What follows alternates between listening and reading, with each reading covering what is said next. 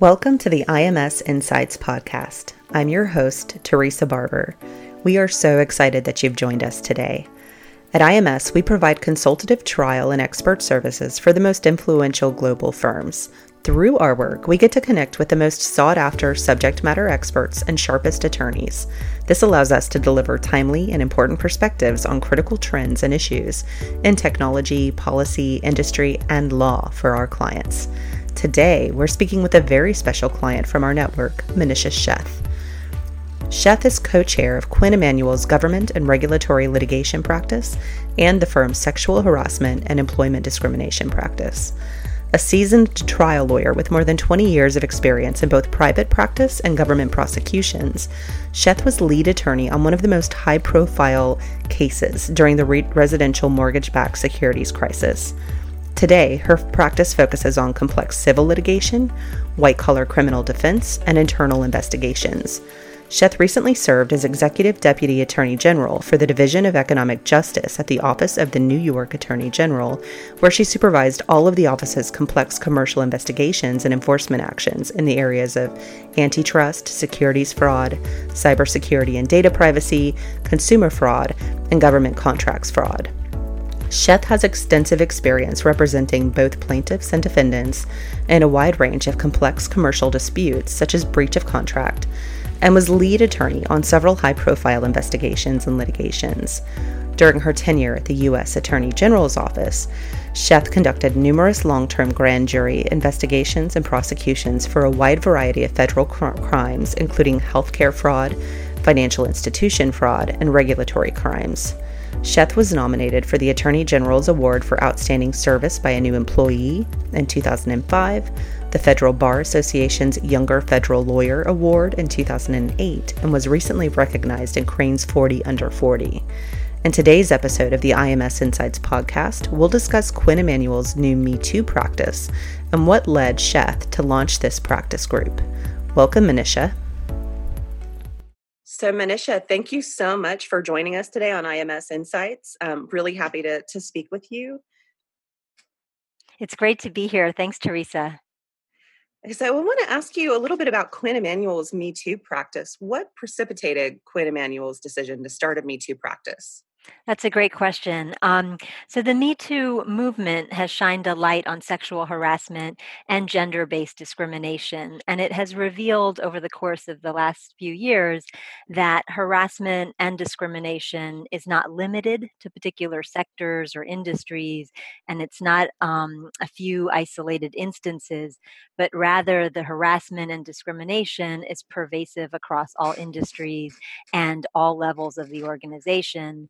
And we've seen that more and more victims are feeling empowered to come forward with their experiences of such harassment and discrimination. And in many ways, that is having a, a domino effect um, that once the first victim comes forward, it results in many other victims um, of either the same perpetrator or at the same entity uh, to follow. And, and we're seeing powers in numbers.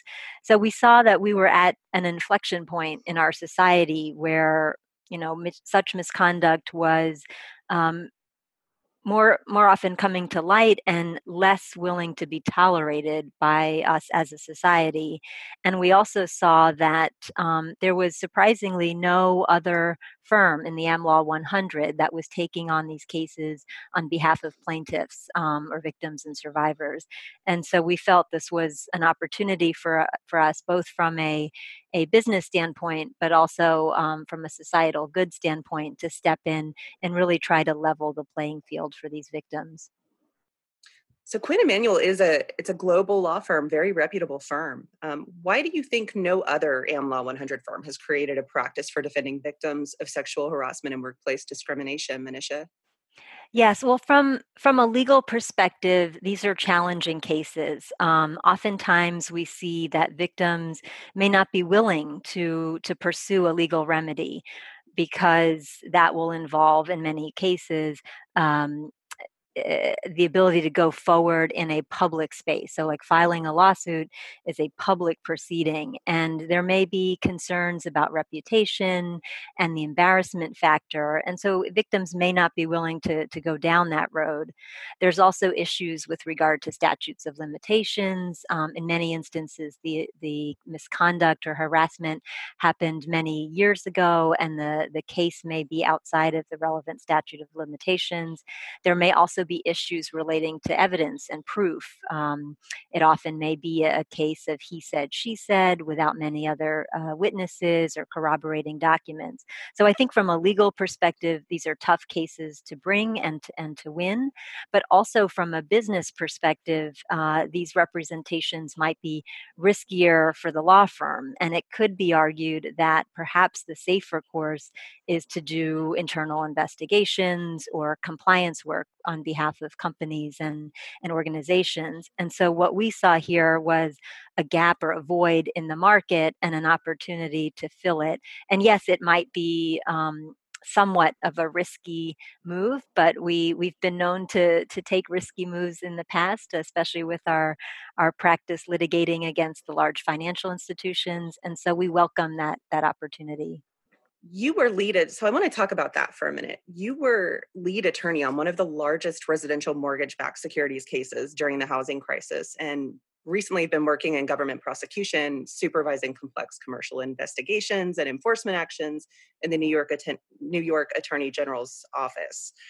How has your career prepared you to lead a me too practice I've spent um, the bulk of my career in private practice and in, in government service uh, on plaintiff side cases. And um, I was a federal um, criminal prosecutor, and I also, at the state level, uh, was a civil prosecutor.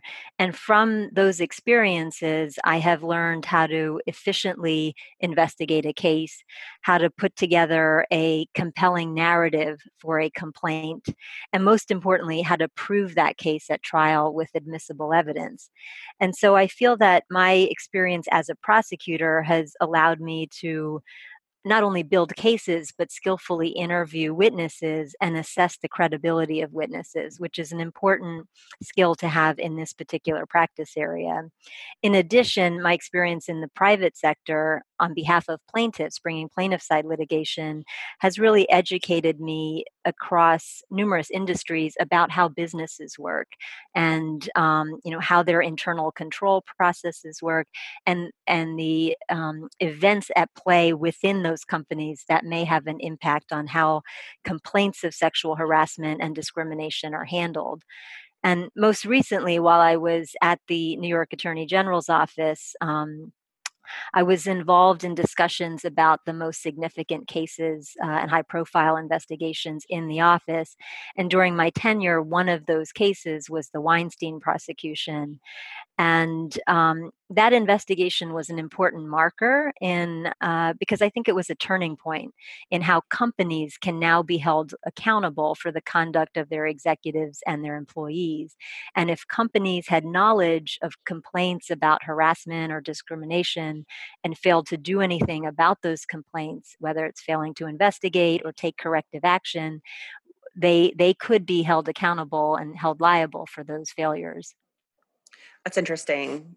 And kind of thinking about it back into context of the Me Too movement and this new Me Too practice with Quinn Emanuel, what do you think that's going to mean for the future of sexual harassment cases? Well, I think, um, as I mentioned, I think the entry of Quinn Emanuel will level the playing field. Um, for one, no other firm has the deep bench of trial lawyers and former prosecutors that we have, or the experience in high stakes plaintiff side litigation, as well as our intimate knowledge of the defense side issues that are likely to arise in these employment cases, because we're well familiar with the defense side playbook in these cases because of our experience handling employment litigation on the defense side. Um, in addition, I think we bring to the table a, a credible threat of going to trial.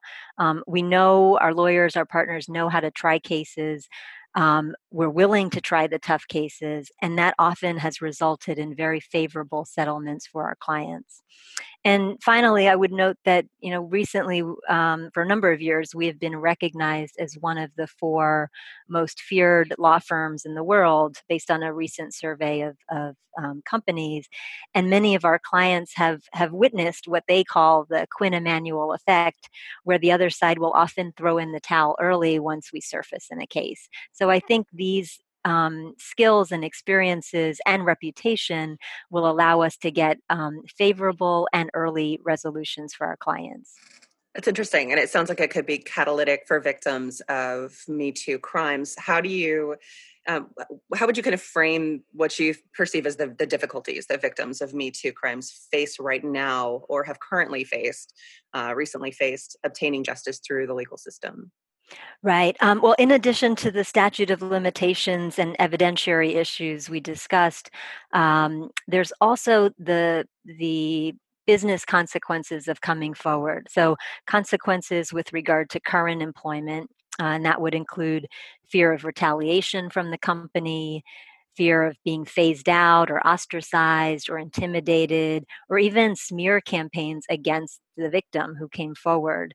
And then, with regard to consequences relating to future employment, the victim may be viewed as a troublemaker or a problematic employee, and it may result in difficulty, serious difficulties getting hired um, with regard to future employment. The other area where um, we're seeing some uh, some issues and challenges is with regard to the intersectionality of uh, socioeconomic status and race. And we're, we're seeing both anecdotal as well as uh, studies in academia that it is oftentimes more difficult for victims who are in lower socioeconomic, um, who have lower socioeconomic status or minorities from coming forward. And um, it's interesting to look at the contrast between the incidence of sexual harassment and discrimination among those groups and their willingness to come forward and report uh, such misconduct and then seek legal remedies for such misconduct. Thank you, Manisha how would you say Quinn Emanuel's Me Too practice will provide a different legal experience for, and maybe even a better outcome for victims than previously? And what would you say benefits could be of creating this practice group? Yes. Um, so the the practice group, I think, lends a lot of advantages. Um, for, for one, we have a dedicated group of attorneys um, who are focused on representing victims of sexual harassment and discrimination in both the workplace setting as well as in the higher educational setting. And these attorneys are seasoned trial lawyers, former federal prosecutors, experienced in plaintiff side litigation and or employment litigation. And in addition, the practice group gives us a structure for sharing that knowledge, that experience, and those strategies in these kinds of cases. It also allows us to identify opportunities to grow the practice by mining existing contexts, but also developing new ones, and most importantly, dividing the workload necessary to launch and develop this practice, which which we're pretty much doing from scratch. So it has been, um, you know, a very time-intensive uh, labor, but certainly a labor of love. Sure, sounds like an exciting challenge. It is.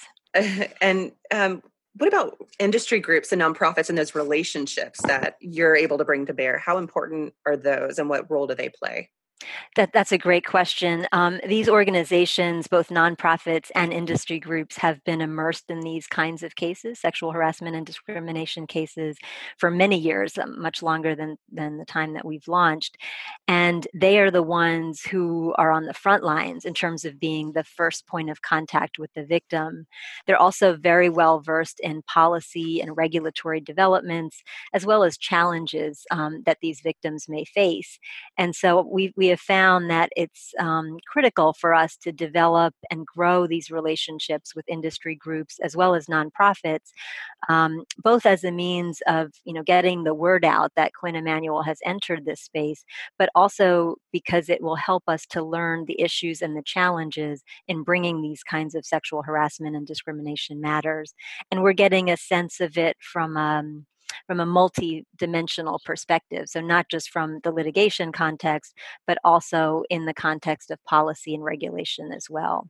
And in this vein, we have met up with leadership at, at multiple organizations, including Time's Up, the National Women's Law Center, the Model Alliance, um, and we're continuing to meet with other organizations as we develop this practice.